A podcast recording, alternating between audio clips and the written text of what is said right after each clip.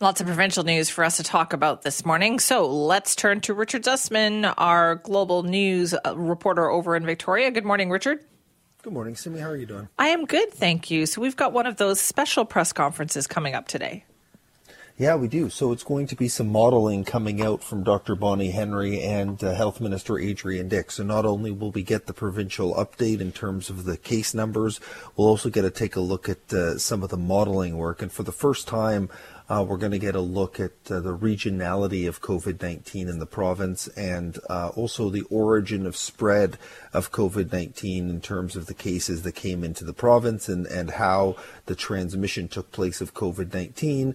Uh, this is all the data that the province has been looking at to make uh, decisions. So uh, we've seen two previous versions of modeling, and those modeling numbers have been used by the experts to say, yeah, this is what our spread is looking like, this is what our hospitalizations are looking like.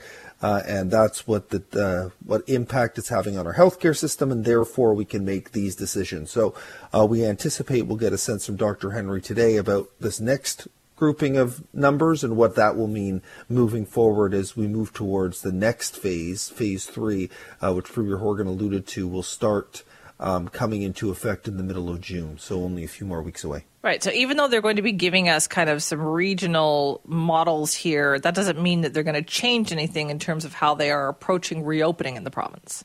No, it's a great question, Simi, and one that's been uh, topical the last few days. Uh, BC Liberal leader Andrew Wilkinson wrote a letter to Premier Horgan earlier this week uh, asking uh, for Horgan and Dr. Henry to consider um, easing restrictions in some regions earlier than others, especially the Okanagan, uh, which is now COVID 19 free in terms of uh, no new test positive cases over the last uh, 14 days, so the incubation period. And there hasn't been a test positive case of COVID 19 on Vancouver Island uh, since May 7th. And so uh, there's been uh, some calls uh, that those regions should be able to ease restrictions quickly. But uh, what both Premier Horgan and Dr. Henry have said is, you know, people travel in this province. Uh, there is there are no travel bans in place, and although people are being encouraged to only uh, travel for essential travel, that's obviously not happening in many cases. So uh, Dr. Henry says our strategy has worked. We'll continue our strategy, and uh, all restrictions um, will be eased uh, for the entire province, not based on, on different regions, based on the cases in those regions. Right. Now, this could all get trickier. We know that we were expecting like a little increase in the numbers, right? Dr. Henry said to be prepared for that with the reopening of the province. I kind of feel like we saw that yesterday with that spike up to 22. Yeah, but what was really interesting about the spike of 22 is where the cases are located. So just one of those new cases was in coastal health, which includes the city of Vancouver, but 21 of them in Fraser Health. And there was no briefing yesterday, so really? we don't know specifically where those um, cases come from, but they very easily could be linked uh, to the two workplace cases we saw a few days ago. And uh, we just don't know for sure because we didn't have the specifics through that briefing. Uh, and that would not be a huge surprise, but it does indicate how uh, vulnerable a workplace can be if a case of COVID 19 gets into that workplace. So, as we reopen and put in very specific guidelines and are reminding people to keep their distance and to wash their hands and uh, provide uh, you know extra cleaning and workstations and all of those things uh, you know, this could be a case of why that is so incredibly important. And it just shows uh, how quickly COVID 19 can spread in some cases. And then on top of that, there were zero cases in Northern Health, zero cases in Interior Health, and zero, zero cases in Island Health yesterday. Right. Okay. Now I know they're worried as well about this protest coming up on Friday because if people start to gather, are we going to see those numbers increase? Yeah, the language is really interesting coming from the province on this. So, uh, yesterday, Premier Horgan was asked about uh, the protests, and uh, it is a fundamental right of all Canadians to be able to protest, to stand out there and, and show their anger and frustration uh, towards the systemic racism that we've seen in our communities and, and have seen uh, in the United States. And Premier Horgan made that very, very clear. Uh, but also, there was an indication through this press release yesterday from Dr. Henry and Adrian Dix that you know, they would like people to think about protests differently. You know, gather in groups of 50 people. There currently is a ban still in this province of gatherings of more than 50 people. And that's, I'm hearing from a lot of people frustrated around seeing the protest sizes and saying, well, you know, it yeah. doesn't make sense that they can have a massive protest, whereas, you know, I have a loved one who's died and I can't have a funeral because I can't have a gathering of more than 50 people.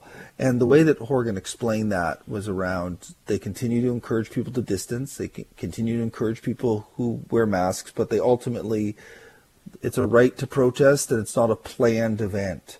And I think there's potentially some flaws in that argument, considering weddings are not planned events either. Uh, but I think that the message is keep your distance and monitor your health if you go to the protest. And I think there would be a preference for health reasons not to see these events, but there's an understanding that they are an important part of our rights as Canadians. Okay, very quickly, I want to talk about the education system here as yeah. well. There's concerns about September. What is that going to look like?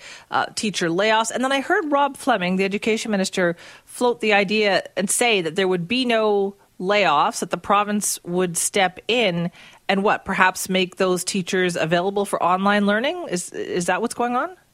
Yeah, so I think this is a complicated one, and, and the layoff issue circles around way drop down international student enrollment. And, you know, part of it will be potentially the districts do not hire back uh, positions where somebody has retired, but the school system already is so short that I think the expectation would be those positions will be needed moving forward. So it's one of those things where we've heard something from the province but haven't seen a stable plan on what that looks like. And then the other issue around virtual learning is if this continues through September, what do parents do that are going back to work? And what do teachers do who are struggling to balance both virtual learning yeah. and in class learning? So there's a lot still to tackle there, Simi. Uh, that's what the summer's for. But again, teachers won't be working during the summer. So if they need any training, uh, they're severely running out of time to do that as well. It's a work in progress. We know that COVID 19 and all the changes, but this is one of those things where there's going right. to be some serious thinking that needs to be done. I'll bet there is. Okay, and very quickly on the transit situation as well. What's the deal with the transit funding? Yeah, so this one was weird to me. Premier Horgan alluded to yesterday. He believes the transit issues are solved by this money that came from the federal government around municipal funding. But uh, my reading of the municipal funding was that was for infrastructure projects, but that could include maintaining public transit. So there's still conversations happening between the federal government and the province about that money coming from Ottawa, and then in turn conversations between Premier Horgan and TransLink uh, and what that means to ensure that TransLink can continue its service because, as we know, it's such a vital service and has been hit so hard uh, during the pandemic due to a massive drop off in ridership. All right. Thanks very much for that, Richard.